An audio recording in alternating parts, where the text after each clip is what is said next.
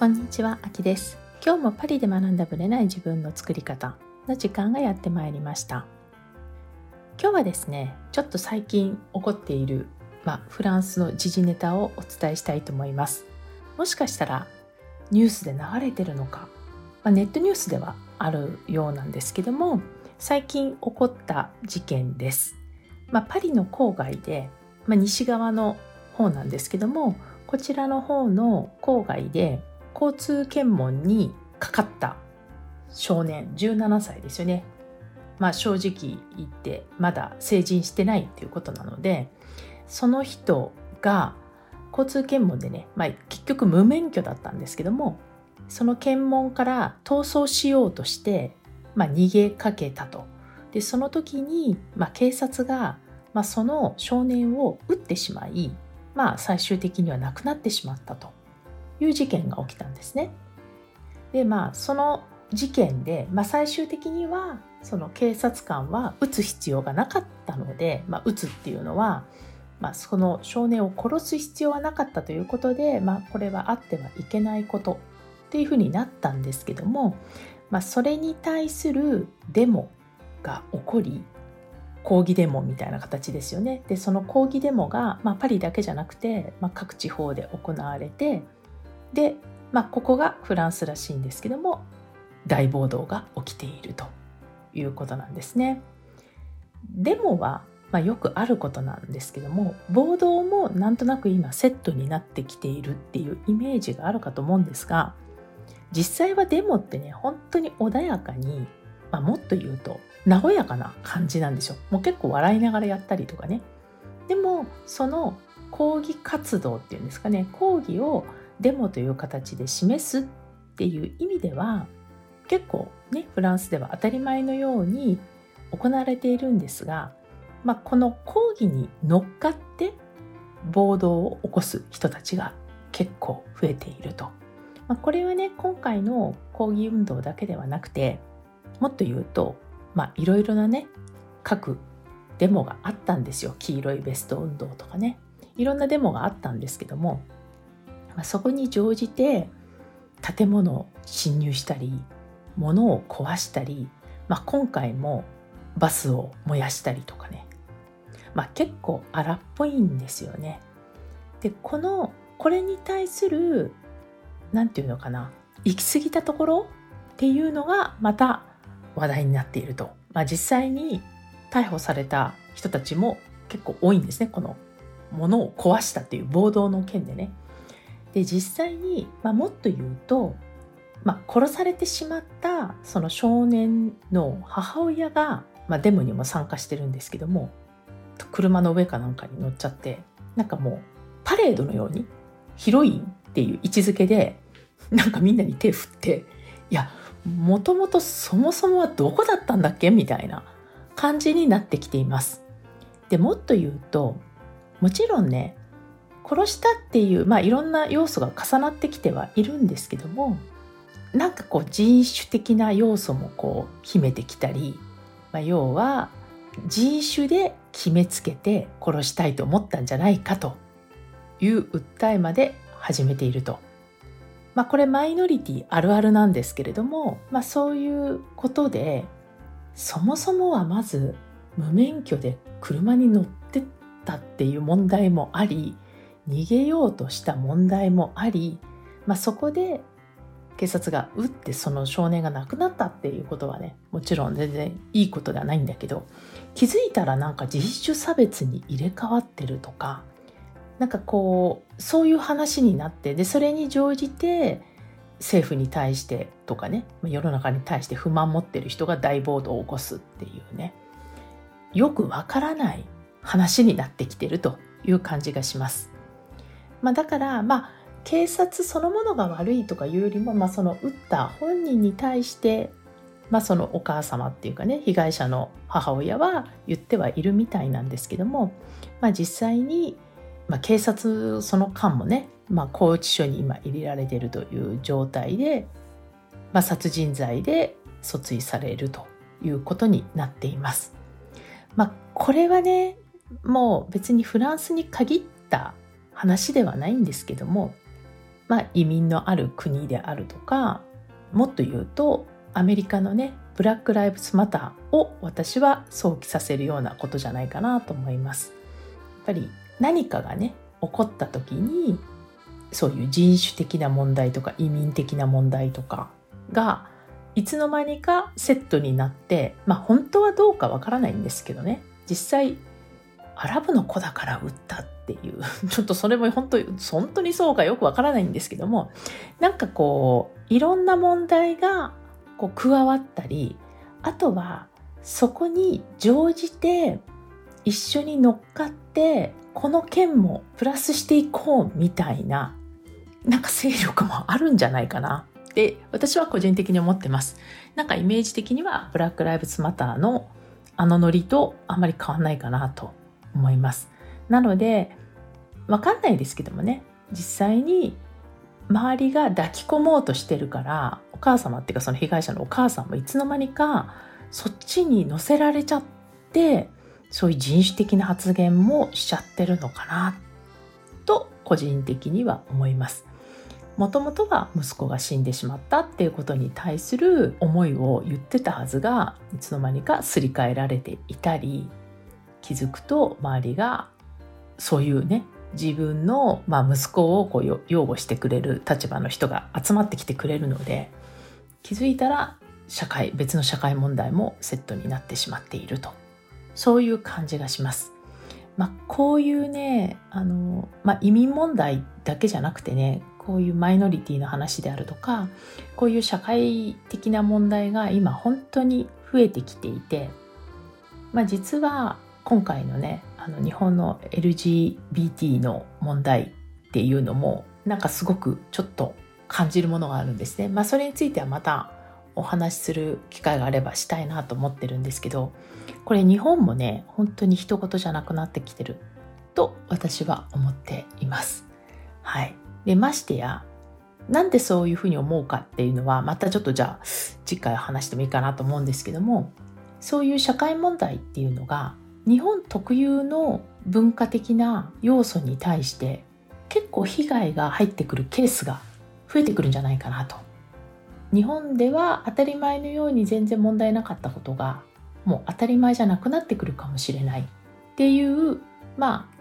危険性というかね、まあ、とにかく今まで通りにはいかなくなるよっていう要素が入ってきてるのがこのマイノリティに対するね問題じゃないかなと思います。で私はやっぱフランスにも住んでるからわかるんですけど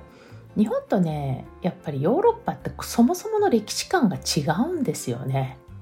なので同じ、L、LGBT の話とかしててもなんかね多分日本人の感覚と違うんじゃないかなと思います。まあ、その辺もねこういういろんな日本人的感覚でこういう話をするのと多分ヨーロッパとかね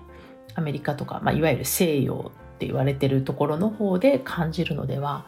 なんかねもともとベースが違うなというのが、まあ、個人的なね、まあ、今回の事件から感じたことでした。まあそのね話もまたいつかしたいと思います。それでは本編スタートです。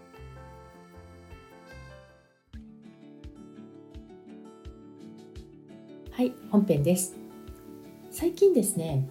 まあ、最近というかもともとね、まあ、コーチングのセッションをしている中で、まあ、よく私がやっていることがあって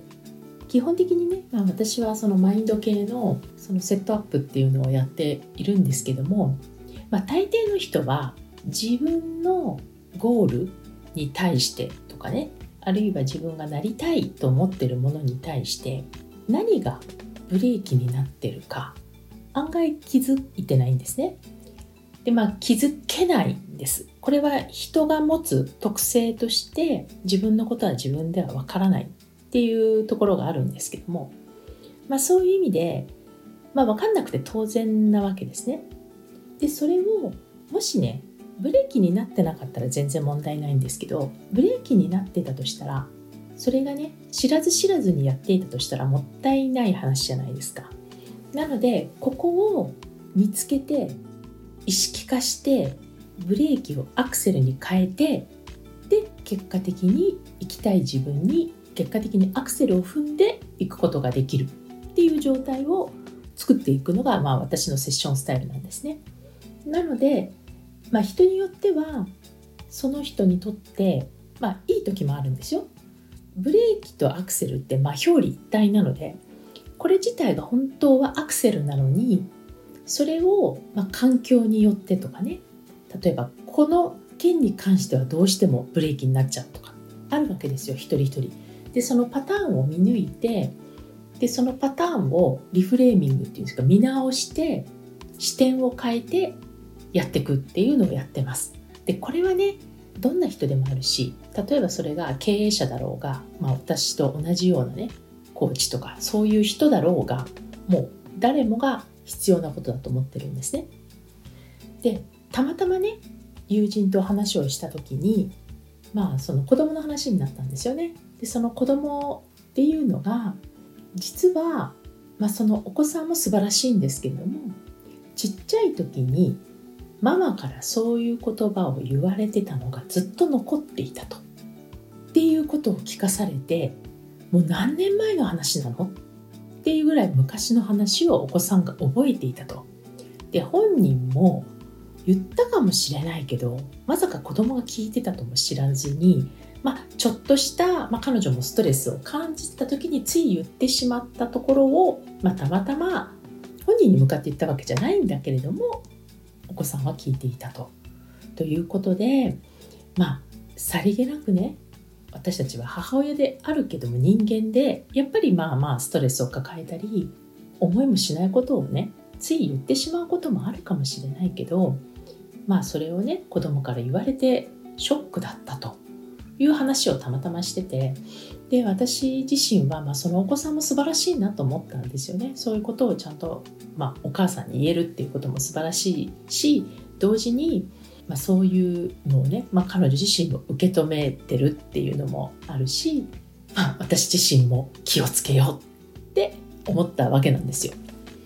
でそれをね、まあ、セッションの中で置き換えて考えた場合ですよ実際に例えばいろんなパターンでブレーキになってるケースが多いんですけども例えばね一番分かりやすいのは自己肯定感が低いとかね、まあ、自信がないとかあと何かやるに際して罪悪感があるとかまあいろんなのが感情とかあるじゃないですか。よくブロックがかかってるとかって言い方するんですけど例えばお金に関してはブロックがかかるとかね。なんか人間関係だとブロックが入っちゃうんですとかね。まあいろいろあるじゃないですか。まあ、こうやって本人が自覚してるものもあれば自覚してないものもあるんですけど、まあ、そのパターンの場合、まあ、どんなパターンもちろんケースバイケースなんですけども大抵はね最終的には親との関係とかね家族との関係に行き着く場合は結構多いんですよ。でもちろん私はそのブレーキがかかってる時に根掘り葉掘り家族関係のことは聞かないんですね。聞かないし、まあ、本人が言うまではあの触れなかったりすることもあるし、まあ、もちろん事前課題とかねなんかそういうアウトプットの時に、まあ、そういう過去がありますみたいな風にね告白してくださる方もいるんですけども、まあ、大抵は本人が忘れてるケースもあるしまあ遠い昔の話だからみたいな感じで流してるケースも多いわけですよ。でも、まあ、ブレーキについて話していくと大抵は親にたどり着くことが多いです。でそれが直接どう影響を与えて例えば自己肯定感になったかとかね間接的な場合もあるし人によって本当そこはケースバイケースなんですけどもまあ元をたどるとねそっちに行き当たるケースは多いのは確かなんですね。で悲しいことにですよまあ私がセッションする方っていうのは、まあ、30代から50代ぐらいの方が多いんですけども、まあ、小さい時から言われ続けていたっていうケースもあるしまあちっちゃかった時に言われた一言っていうのもあるし、まあ、大抵の場合はまあ子供の時の話なんですよ全ては。大人になってから急に何か出てきたっていうケースもまあゼロではないんですけど大抵の場合は自分が幼少期の時まあせいぜい中学校までですよねの間にあった出来事が発火する場合が多いんですよ。発火なんですね発火装置になっちゃうって感じなんですよだから普段はね忘れてるケースが多いんですけど何かをきっかけに発火装置になっちゃうんですね。で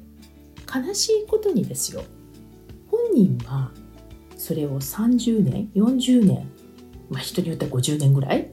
ずっと気にしてるわけですよ。そういうことを言われた私とかねまあ人によっては母親に邪険に扱われたとかね。愛されてなかったんじゃないかとか。まあそういうことをね。まあ人によって違いますけども。そういうことをなんとなく感じている人って多いわけですよ。でそれをずっとずっとまあお母様によってはね。まあそういう土工屋系の人もいるわけで、まあ、根深く